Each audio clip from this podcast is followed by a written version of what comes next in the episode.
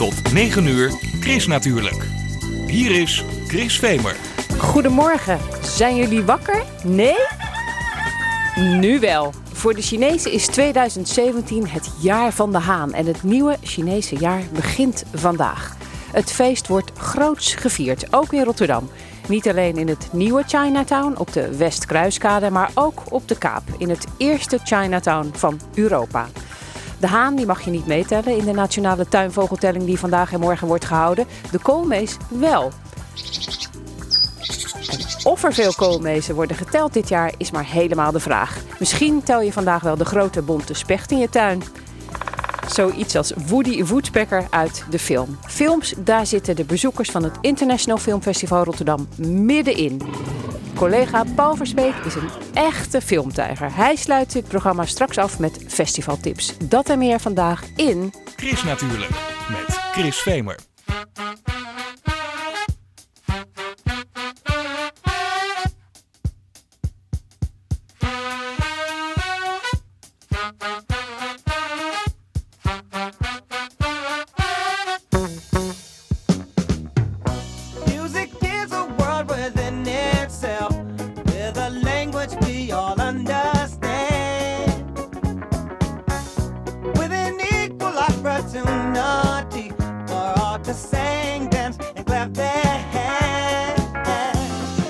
Because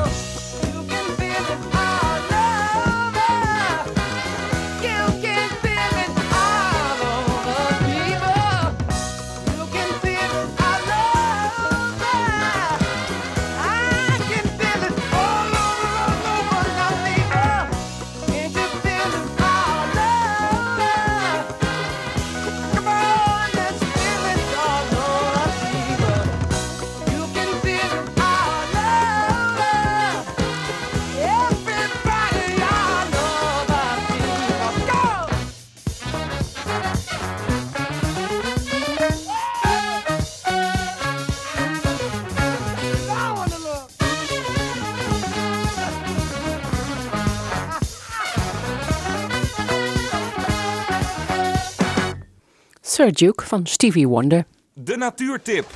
van Chris natuurlijk. Welke vogels zitten er op je balkon of in de tuin en hoeveel? Vandaag en morgen kun je voor de veertiende keer meedoen aan de Nationale Tuinvogeltelling. Els Beekman uit Rotterdam die heeft een tuin in Ommoord waar het goed toeven is voor de vogels. Chris natuurlijk, die gaat er kijken. Zo, nu ga ik naar buiten gaan. Ik zie dat ook al een merel is gearriveerd inmiddels.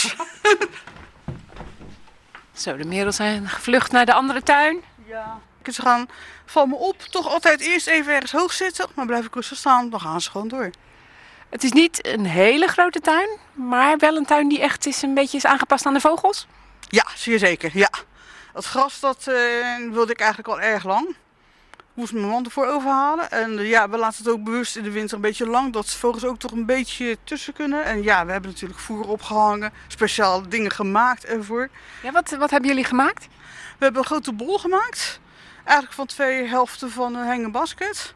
En daar hebben dan de, de mezenbollen in gehangen. Eigenlijk om te voorkomen dat de grote vogels die helemaal opeten. Want die eten natuurlijk veel meer dan die kleine meisjes en de musjes. En die zijn er gek op. En die kleintjes gaan er gewoon door die bol heen. Die kunnen dan eten. En die grote die kunnen er niet bij. De balen. Zielig eigenlijk. Ja, ze balen erg, maar die hebben ook zat andere dingen. En we hebben ook nog een uh, vogelvoederhuisje staan. En daar gooi je meestal gemengd voer in. Wat zowel de grote en de kleine vogels lekker vinden. Dan zie je ineens een grote vluchtduiven komen. Een stuk of 7, 8, 9, 10 duiven. En die gaan ze dan heel snel vol eten. En binnen 5 minuten is al de brood weg. Ik zie je af en toe wel het een en ander langs vliegen hier, hè? Dat kan wel kloppen, ja. Gelukkig wel. Want wat is nou de meest bijzondere vogel die hier ooit in de tuin heeft gezeten? We hebben een keer een sperwer gehad. En wat ook bijzonder is, dat hebben we eigenlijk in het voorjaar voor het eerst meegemaakt. Twee spechten. Die mondspechten met die mooie rode vlek. Uh, dat uh, was heel bijzonder. En we zagen ook echt, uh, toen hing de mezelbron los. En dan konden ze zo bij en dan ging hij naar de tak toe. En dan ging de kleintje voeren. En later, een paar weken later, zagen we dan het kleintje zelf. Het was kleintje, al aardig groot natuurlijk. En zagen we dat hij zelf ook aan het eten was. Alleen... Maar nu niet, hè, in de winter?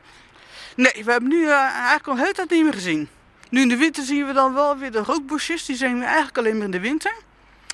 En, uh, heel veel van die koudjes daar. Kou, ja, daar zit het hier vol mee. En die zijn heel slim? Die zijn uitgekookt, ja.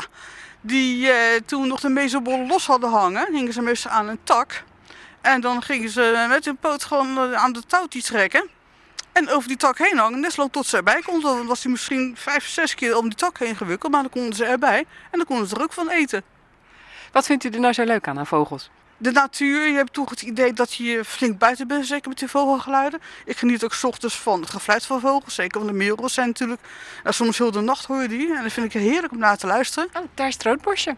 Ja, meestal zie ik hem voor het eerst hier op uh, het hekkie. En dan gaat hij rondkijken en dan gaat hij duikt naar de grond, gaat hij alles zoeken. Maar ja, nu staan wij in de tuin. Die denkt, nou, ik wacht even. Ik denk het wel, ja. Wat ook zo leuk is, in het uh, voorjaar was dat, toen zagen de mussen heel erg vandaar naar het voeder uh, vliegen. Ja, want u wijst nu naar de dakpannen? Ja, dus wij dachten eigenlijk van nou, die gaan uh, op de dakrand zitten even naar de uitkijk of ze veilig kunnen gaan eten. Maar toen ging ik toch eens beter kijken en toen bleek dat ze onder de dakgoot doorvlogen. En toen ging ik boven eens luisteren. En toen bleek ze dus een nestje te hebben. En toen ging ik nog eens beter kijken. Nou, we zagen ze daar en daar en daar en daar. Een stuk of vijf, zes van die nesten zaten hier alleen op dit gedeelte. Dat was hartstikke leuk. En nu zijn ze er niet, hè? Nee. Eigenlijk vreemd, want normaal gesproken zie je ze toch wel zomer en winter door. Maar uh, we balen een beetje, want uh, het was natuurlijk leuk geweest als we ze hadden zien eten. Ja, en als ze meegeteld mochten worden met de vogeltelling. Want u gaat vandaag meedoen, hè, voor het eerst? Ja, zeker. Ik ga het toch eens een keer proberen. Ik ben het eigenlijk toch al een beetje aan onze vogeltuin verplicht, denk ik. Maar ik ben altijd een beetje bang dat ik, ja, ik raak makkelijk afgedwaald met, afgeleid met mijn gedachten als uh, ik even niks te zien heb van beweging. Dus daar ben ik een beetje huiverig voor dat ik dan toch de helft mis. Maar ik ga het proberen. Ik ben nooit uit moeten leren tenslotte, toch? Nou, dat was Els Beekmans die voor het eerst mee gaat doen met de tuinvogeltelling. Hoe je dat dan precies doet, dat vragen we aan Marieke Dijksman van Vogelbescherming Nederland. Marieke, goedemorgen. Goedemorgen. Els is bang dat ze te snel wordt afgeleid en dat ze meer dan de helft mist. Heb jij misschien een tip voor haar? Ja, het is toch gewoon een kwestie van rustig blijven kijken. En voor de mensen die het spannend vinden dat ze bepaalde vogels niet uh, herkennen, doen we natuurlijk alles aan om het zo makkelijk mogelijk te maken. We hebben een gratis app. Daarmee hoef je alleen de grootte en de kleur in te vullen. En dan doen wij een suggestie welke vogel het waarschijnlijk is. Ook op de website staan alle vogels aangegeven. Ja, pak een verrekijker bij de hand en kijk gewoon lekker een, uh, een half uurtje rustig om je heen. En noteer. Ja, en uh, misschien gezellig, rustig op een tafel, een kopje koffie erbij, wat lekkers. Precies. En vogels zijn het meest actief uh, ja, aan de randen van de dag. Dus als het licht wordt, dus nu worden ze ook wakker, gaan op zoek naar voedsel. En aan het eind van de dag, als ze die nacht weer ingaan, dan zullen ze ook nog even veel gaan eten. Dat zijn de momenten dat ze het meest actief zijn. Ja, hoe meer vogels er zitten, hoe makkelijker het eigenlijk ook tellen is, omdat het dan wel je aandacht erbij houdt. Dus ja, een tip is om ook even inderdaad uh, aan het begin van de dag of aan het eind van de dag te tellen. Ja, en hoe moet het nou ook weer precies als je mee wilt tellen met de tuinvogeltelling? Welke vogels tellen dan mee? De vogels die in je tuin zitten. Je kiest dus een half uur voor jezelf dat je gaat tellen. Uh, je noteert de vogels die in jouw tuin zitten en dan het hoogste aantal dat je in één keer ziet. Dus stel ik ga beginnen met tellen. Ik zie uh, na een paar minuten drie koolmezen in mijn tuin. Uh, aan het eind van het half uur zie ik vier koolmezen. Dan geef ik dus vier koolmezen door. Want de kans is heel groot die, dat die drie die ik eerder had gezien bij dit clubje aanwezig zijn. Ja, en die koolmezen, daar gaat het misschien wel om tijdens deze vogeltelling. Want ja. misschien zien we wel helemaal geen koolmezen. Ja, het is voor ons een hele spannende wat er dit jaar gaat gebeuren. De koolmezen die staan eigenlijk al heel lang uh, in de top 10 op nummer 2. Hetzelfde geldt voor de pimpelmezen, Ze staan altijd op, uh, op nummer 4. Maar er zijn dit jaar heel weinig mezen. We krijgen van veel mensen bezorgde telefoontjes van waar zijn de mezen? We zien ze niet in de tuin. En we zien ook uit andere tellingen terug dat het er wel uh, beduidend minder zijn. En we weten dat er heel veel voedsel in de bossen is op dit moment. Het is een zogenaamd mastjaar. Dat betekent dat er veel nootjes in de bossen liggen, veel beukennootjes dit jaar. Dus daar is genoeg voedsel voor ze te halen. Maar we weten ook dat het een slecht broedseizoen is geweest. Er zijn weinig jongen uitgevlogen dit jaar. Ja, dus dat merk je in de tuin en ze zijn er gewoon minder. Dus wij vinden het heel spannend. Hoeveel krijgen we er dit jaar door? Ja, want aan de ene kant zeg je dus, nou die meesten die blijven gewoon lekker nog in het bos omdat ze daar genoeg uh, te eten hebben. Maar aan de andere kant zou je zeggen, ja, in Rotterdam bijvoorbeeld heb je misschien wat minder bos als je echt midden in de stad woont. Ja, daar zou je het verschil in principe niet moeten kunnen zien. Maar uh, ja, er zijn dus wel minder mezen, omdat er minder mezen opgegroeid zijn. Er zijn gewoon minder jongen groot geworden. En dus zijn er minder mezen. En dat merk je wel in de tuinen, ja. Ja, en dit soort gegevens, dat doen jullie nu alweer voor de veertiende keer. Die verzamelen jullie en die zijn dus heel bruikbaar voor jullie. Ja, we zijn er ooit mee begonnen omdat het een hele mooie manier is om letterlijk de natuur naar je achtertuin te halen. Je ziet de natuur aan je, aan je raam. Nou, dat is natuurlijk prachtig. En wij mensen, merken ook dat mensen dat gewoon heel fascinerend vinden als ze daar eens voor gaan zitten. Maar omdat we dit nu al inderdaad zoveel jaar doen en elk jaar op hetzelfde moment, op dezelfde manier, met zoveel mensen tegelijk tellen, dan kan je die gegevens gaan gebruiken voor ja, wetenschappelijk onderzoek. En dan gaat het dus niet om die keiharde data. Dus wat dat betreft hoeft die mevrouw zich ook wat minder zorgen te maken als ze misschien een keer een, een vogel mist. Omdat je met zoveel mensen tegelijkertijd telt, gaat het om de trends en niet om de absolute aantallen.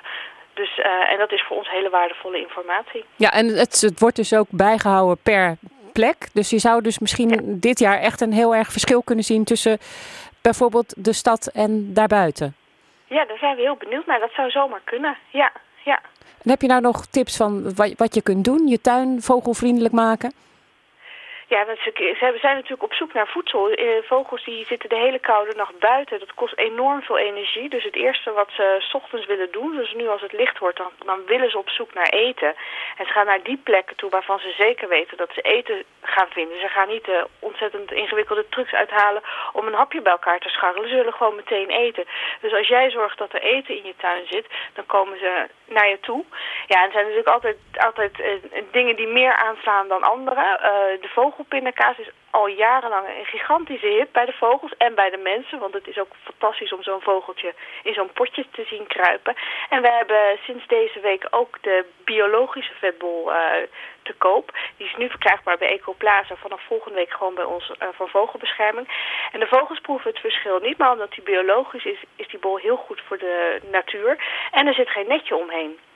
Dus de vogels kunnen er niet meer in verstrikt raken. Ze kunnen er niet uh, in blijven hangen. Want dat soort dingen gebeuren ook? Bij. Dat soort dingen gebeuren ook. Wij krijgen wel meerdere malen per jaar foto's van mensen doorgestuurd van een vogel die verstrikt is geraakt in een, uh, in een netje. En ja, zo'n netje gaat natuurlijk ook eh, vaak slingeren, eh, zorgt voor afval eh, in de natuur. Dus ja, wij brengen nu die bollen op de markt zonder netje. Die kunnen in een houder of je legt ze op een voederplank. Ja, daar is de natuur enorm mee gediend. Ja, en eh, jullie eh, stellen één zo'n setje beschikbaar voor onze luisteraars. Inclusief een houder. Ja, Dat is hartstikke een hele leuk. mooie vetbollenhouder. En eh, nou ja, dat zal heel goed aanslaan bij de vogels in de tuin. Ja, dus één, eh, voor één luisteraar, vogelbescherming, die floot dus één setje met zes van die bollen zonder netje. En eh, heb je dan een tuin of een balkon, bel met Rijnmond 010 436 4436. Dan maak je kans om een stel vetbollen met een houdertje te winnen. Marieke Dijksman, dankjewel. Ik wens je een hele goede tuinvogeltelling eh, toe. En nou, je gaat zelf natuurlijk ook tellen, neem ik aan. Ik ga absoluut tellen. Ik ga zo ervoor zitten. Ja, Oké, veel plezier Marieke. dankjewel. Waking up to kiss you and nobody's there. The smell of your perfume still stuck in the air. It's hard. Yesterday I thought I saw your shadow running round. It's funny how things never change in this old town. So far from the stars.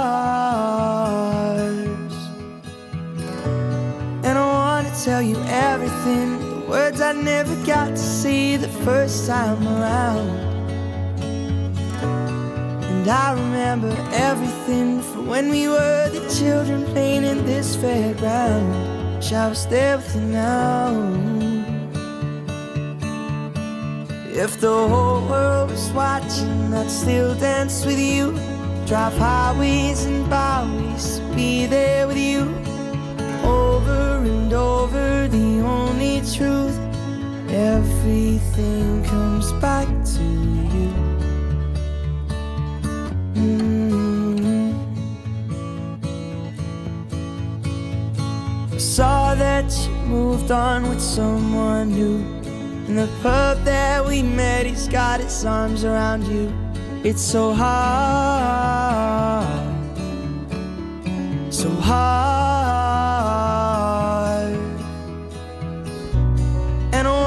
Tell you everything, the words I never got to see the first time around.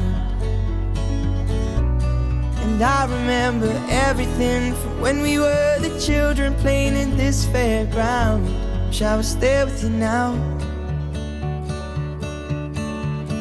As if the whole world was watching, I'd still dance with you. Drive highways and byways, be there with you. And over, the only truth. Everything comes back to you. You still make me nervous when you walk in the room. Them butterflies, they come alive when I'm next to you. Over and over, the only truth. Everything comes back to you.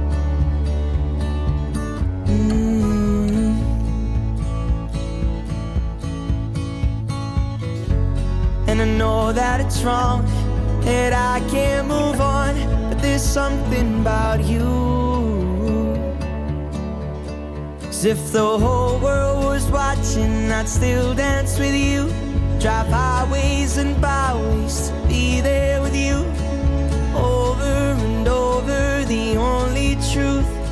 Everything comes back still make me nervous when you walk in the room. Them butterflies, they come alive when I'm next to you. Over and over, the only truth. Everything comes back to you. Mm. Everything comes back to you.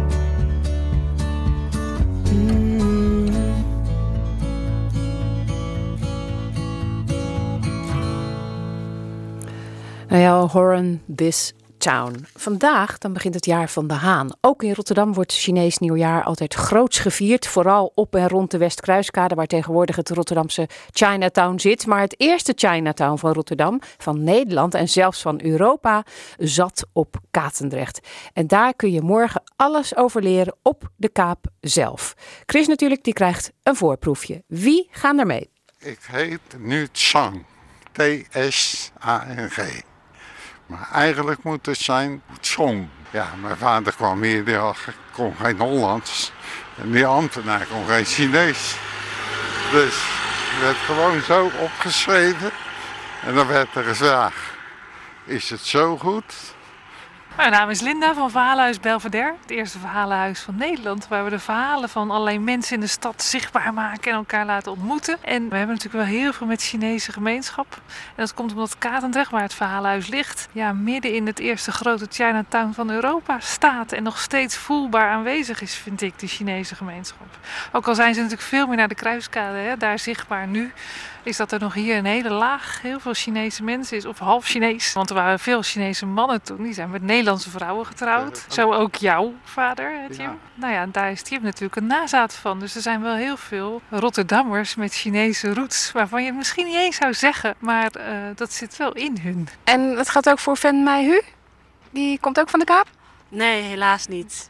Helaas niet. Nee, nee. Ik, ik ben eh Katendrecht gaan leren kennen toen ik samen met Linda begon eh, te werken voor een heel leuk project. En daarvoor dacht ik altijd van ja, Katendrecht, daar moet je niet wezen, want dat is hartstikke gevaarlijk. Zo werd mij gezegd. Mijn voorouders, eh, ik zelf ook, komen gewoon uit China, uit de provincie Zhejiang. Eh, waar eh, heel veel Chinezen van wonen in Nederland. Ik ben heel vaak te vinden eh, in de huidige Chinatown, dat is op Westkruiskade. En daar heb ik nu een, een dependance van Belvedere, die, die run ik dan. En daar programmeren, programmeren we eh, heel veel leuke Chinese tentoonstellingen en eh, activiteiten. Nou, dat zijn dingen waar we het in ieder geval tijdens deze wandeling over gaan hebben. Want deze wandeling die is dus morgen te maken. Je leert dan het China op de Kaap kennen zoals het was. Het is eigenlijk nu, wat dat betreft, misschien wel een beetje een dode boel als je het vergelijkt met vroeger. Eh, er zit hier nog één Chinese toko. Er zit hier nog één Chinese restaurant, hè, de Wingwa. Die is natuurlijk wel heel wereldberoemd door Tante Sjaan. Eh, en er zit hier, wat, wat wel weer een aantal jaren geleden, is de Chinese kerk teruggekomen naar Katendrecht. Die zijn hier ooit begonnen. En die zijn volgens mij vijf jaar geleden zijn ze weer naar, naar Katendrecht teruggekomen. En dat betekent dat hier elke zondag een dienst is waar 400 Chinese mensen bij elkaar komen in de kerk.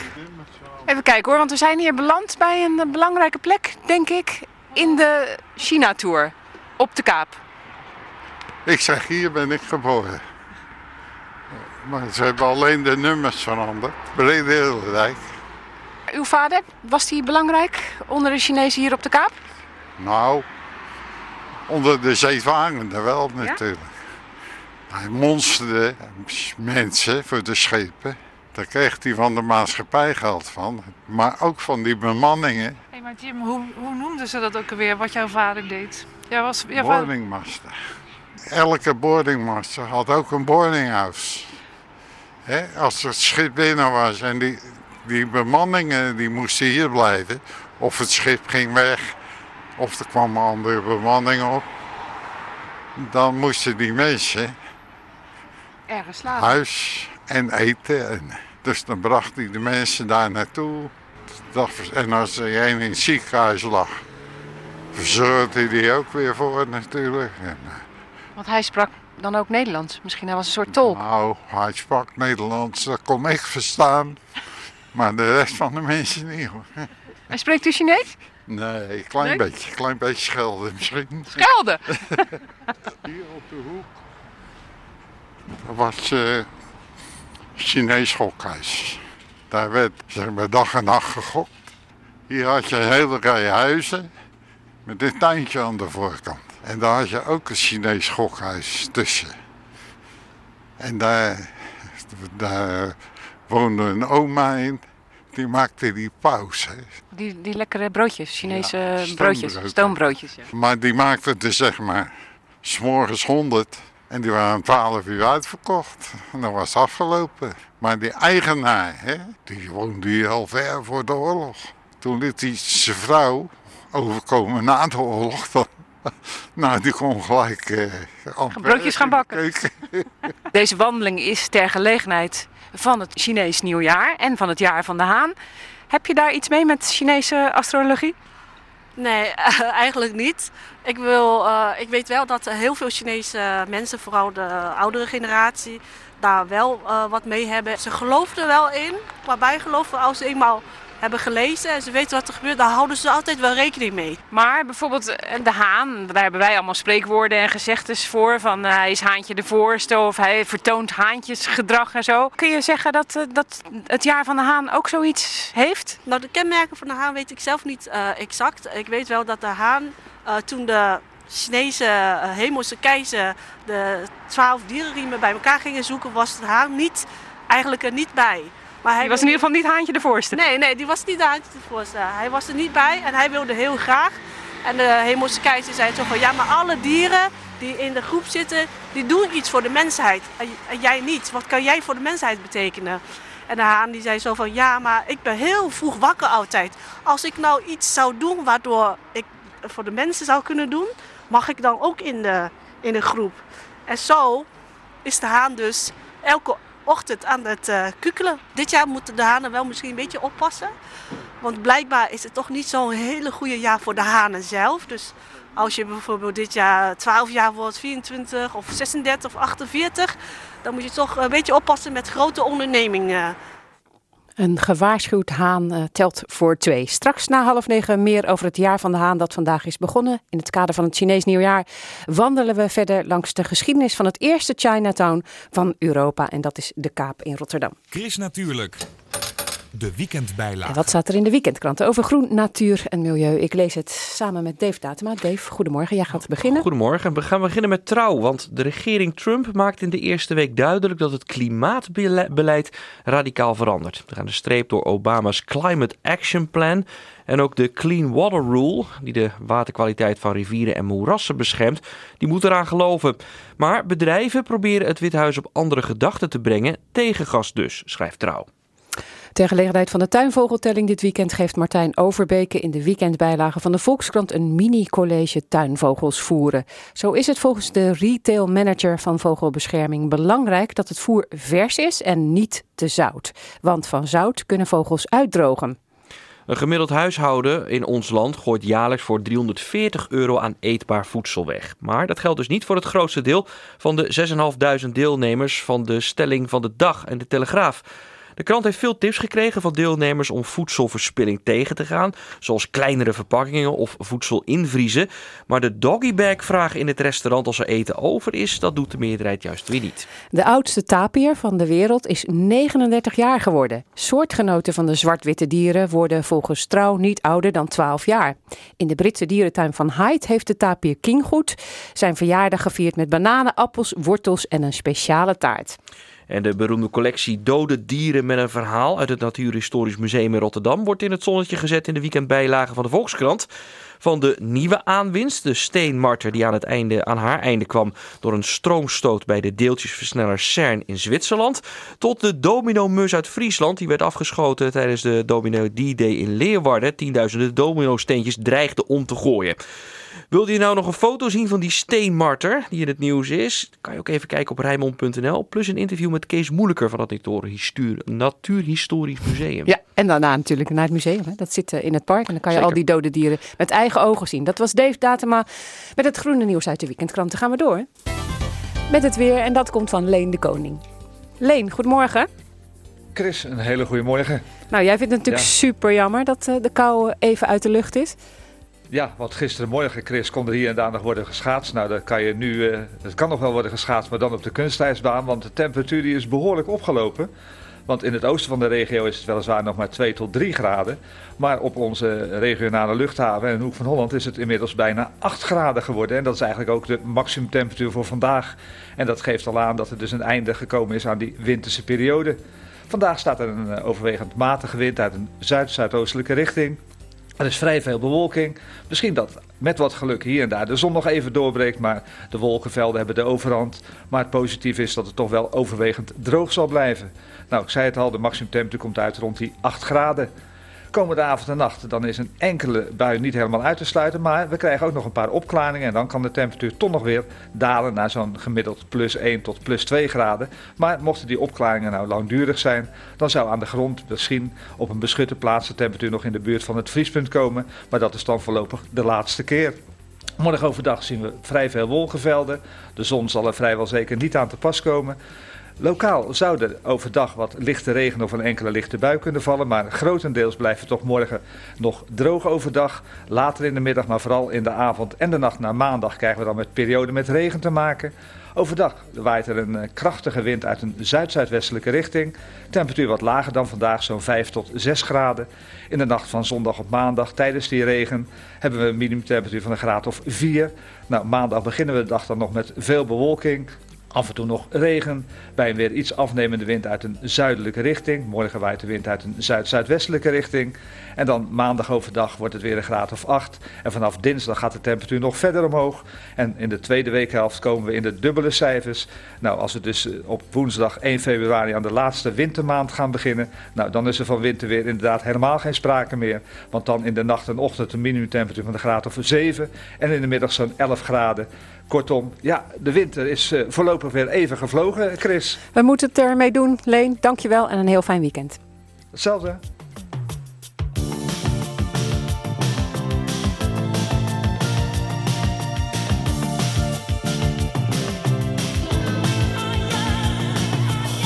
We are young,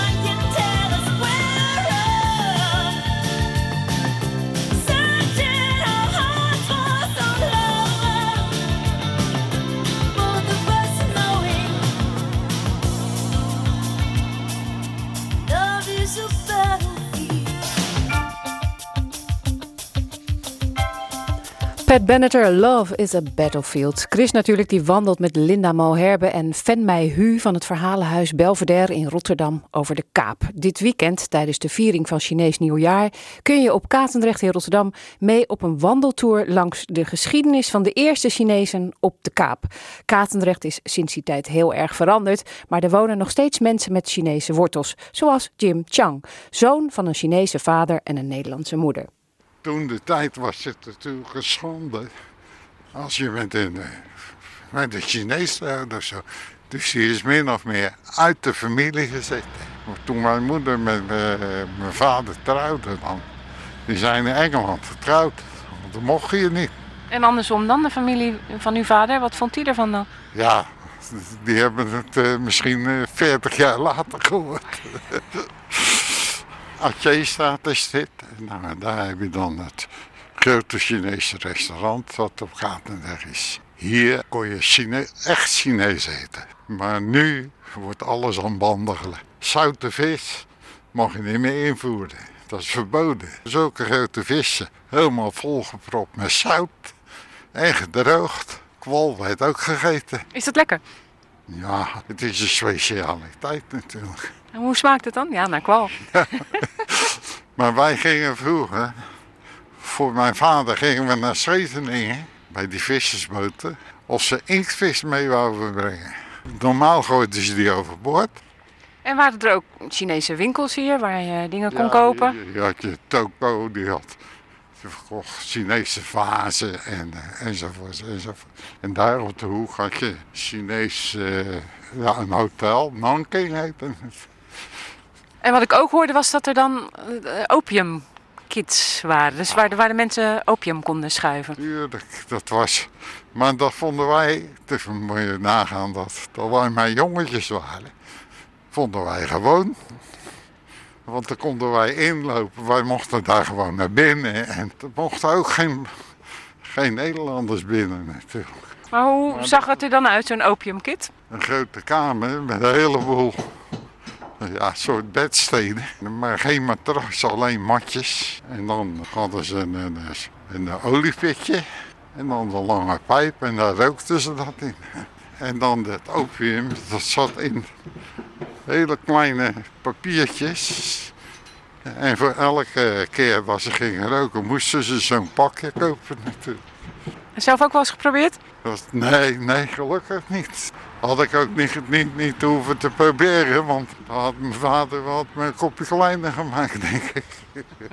We wandelen op de Kaap op zoek naar het oude Chinatown, wat hier ooit was. En Linda die heeft allemaal foto's bij zich. Laat eens kijken, want daar moeten dan verhalen over verteld worden. Wat, wat... Ergens hier Hier was, was... hier was ja. de Chinese school. Dat, dat, dat waren al de leerlingen. Ja, want dit is dus een foto met allemaal kinderen erop. Ja, kijk, wij moesten zondagsmiddags, als hij van de gewone school vrij had, naar de Chinese school. Kijk, dat is je Dailyplein en dit was de Dailystraat.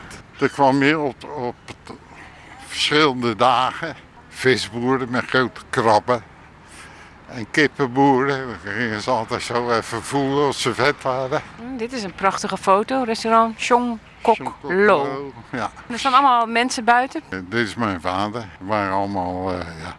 Kijk, een, Chi- een Chinees. Er was er geen een die zoveel geld had dat hij een restaurant kon beginnen toen de tijd. Dus er werden met z'n allen werd, eh, werd alles bij elkaar gelegd. En er was één de baas. En die zorgde dat iedereen weer zijn geld terugkreeg natuurlijk. En dit was op nummer 20, was hiernaast. Ja. Oh, allemaal in fruit. Ja, dat is de fruitwinkel. Hè. Dat was eigenlijk de eerste toko, eh, zo'n En beetje. dan staat erbij, wat hè? Comestiblesse? Nou, ik zou niet weten wat het was.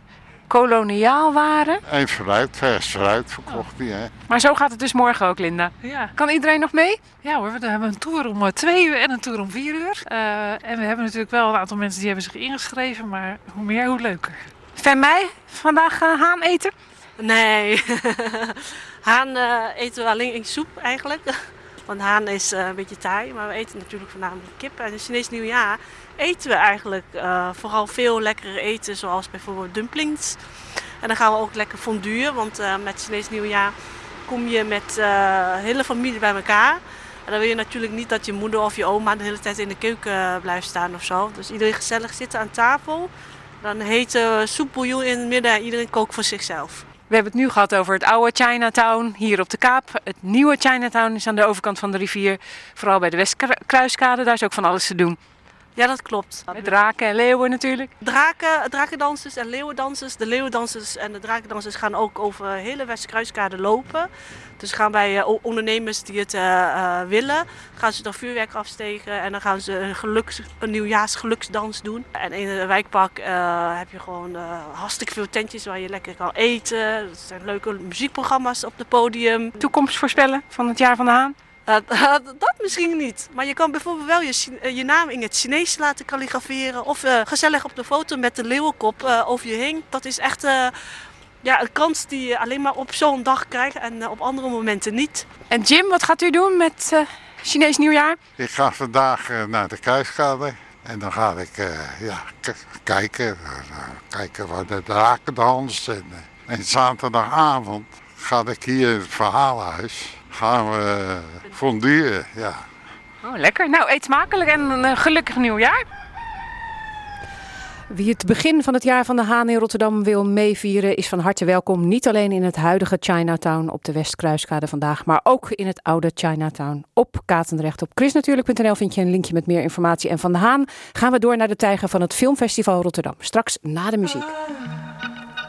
I love the colorful clothes she wears. And the way the sunlight plays upon her hair. I hear the sound of a gentle word on the wind that lifts her perfume through the air. I'm picking up good vibrations. She's giving me the excitations. I'm picking up good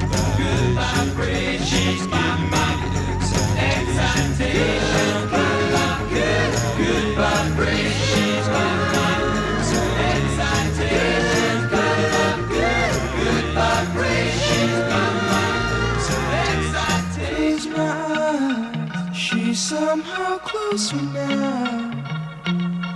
Softly smile, I know she must be kind. In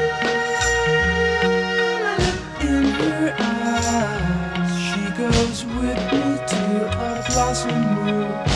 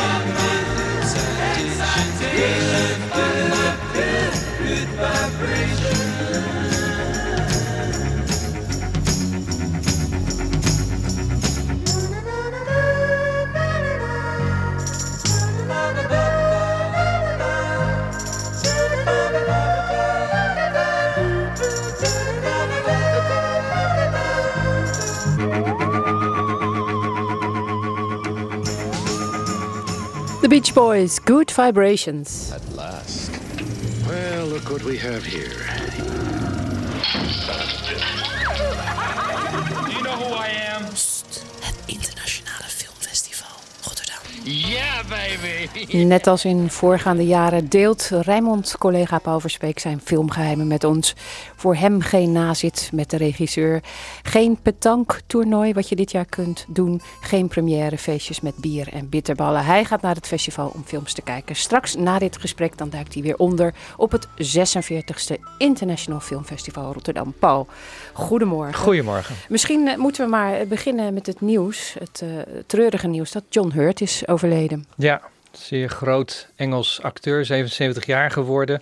Eh, ja, jij en ik kennen hem misschien nog van films als Elephant Man en Midnight Express. Maar en ik ben 1984, heb ik, ook, heb ik hem ook nog niet gezien. 1984, ja. zeker, naar het boek van Orwell. Ehm, ja, latere jaren, dus dat is misschien voor de jongere generatie, kennen, kunnen hem kennen uit Harry Potter Zeker, en Lord of ja. the Rings ook.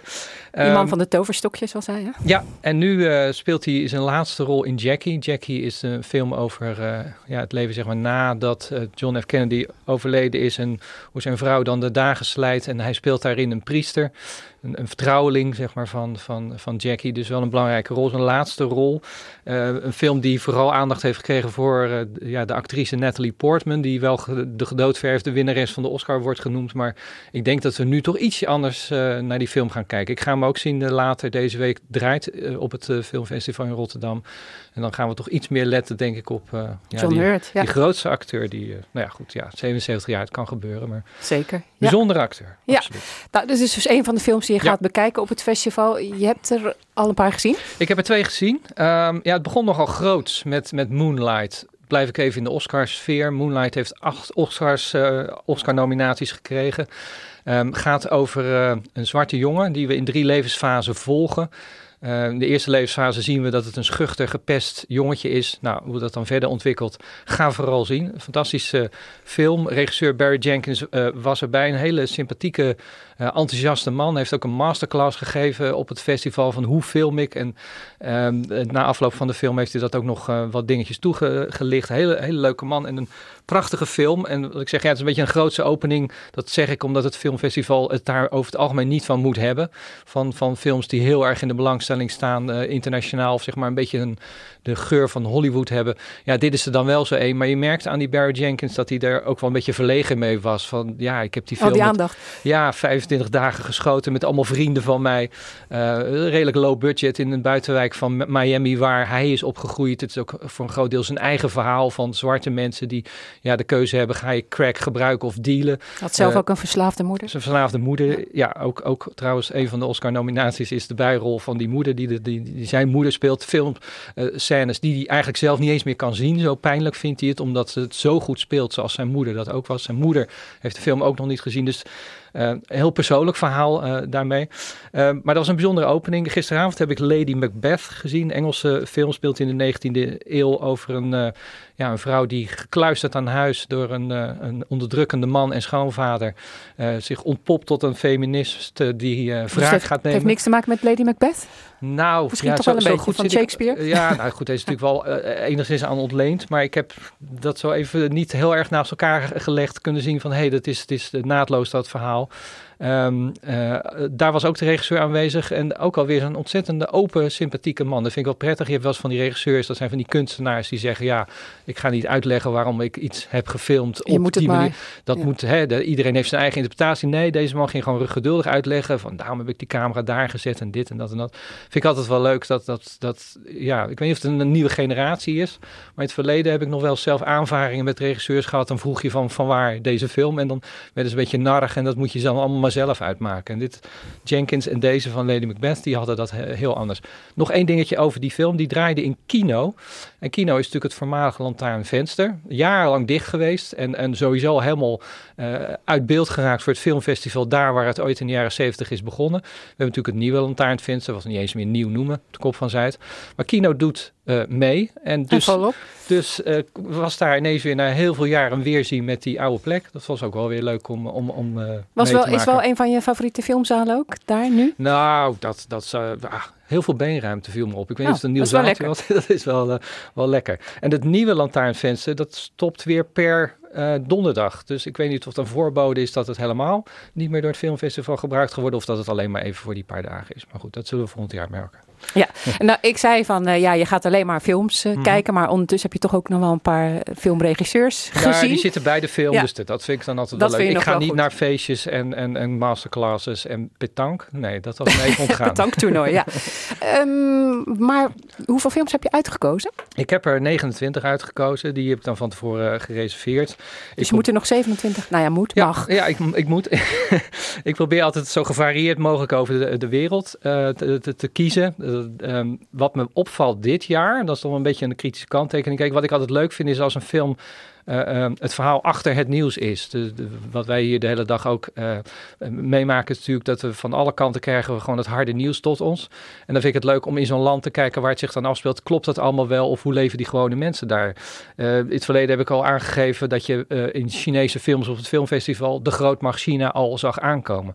Nou, ik was dit jaar heel erg benieuwd. Dat is toch het land dat het meest in de aandacht staat internationaal, Rusland. Eh, het 100 jaar geleden de Russische revolutie, afschaffing, tsarendom. We hebben met Poetin weer een nieuwe tsaar. Dus ik dacht, de kunstenaars in Rusland hebben daar vast iets over te zeggen. Niet één Russische film draait op het filmfestival Rotterdam. Nou, dat is nog nooit geweest. Vind ik jammer, want ik had met name Russische films willen aankruisen. En die zijn er niet. Nee, Vind ik dat moet jammer. je nog even vragen. Maar jij gaat straks naar een heel ander soort film, Ja. maar die heeft iets met de natuur te maken. Safari. Safari, ja, gemaakt door Ulrich Seidel, Oostenrijkse regisseur die ooit befaamd is geworden door Tierische Liebe. Ook een soort alternatieve natuurfilm over de liefde tussen mensen en hun honden. Dat ging tot het extreem fysieke aan toe. Pijnlijk soms. Hij heeft nu een soort tegenovergestelde. Dit gaat over blanken die gaan op safarijacht in Afrika en de zwarten moeten dan de lijken opruimen. Dus het is een natuurfilm, maar wel met de blik van een, eh, een beetje getormenteerde eh, Oostenrijker. Ik ben er wel heel benieuwd naar, want hij maakt altijd films die, die je bijblijven op de een of andere Ja, en, manier. en waarschijnlijk ook een beetje schuren.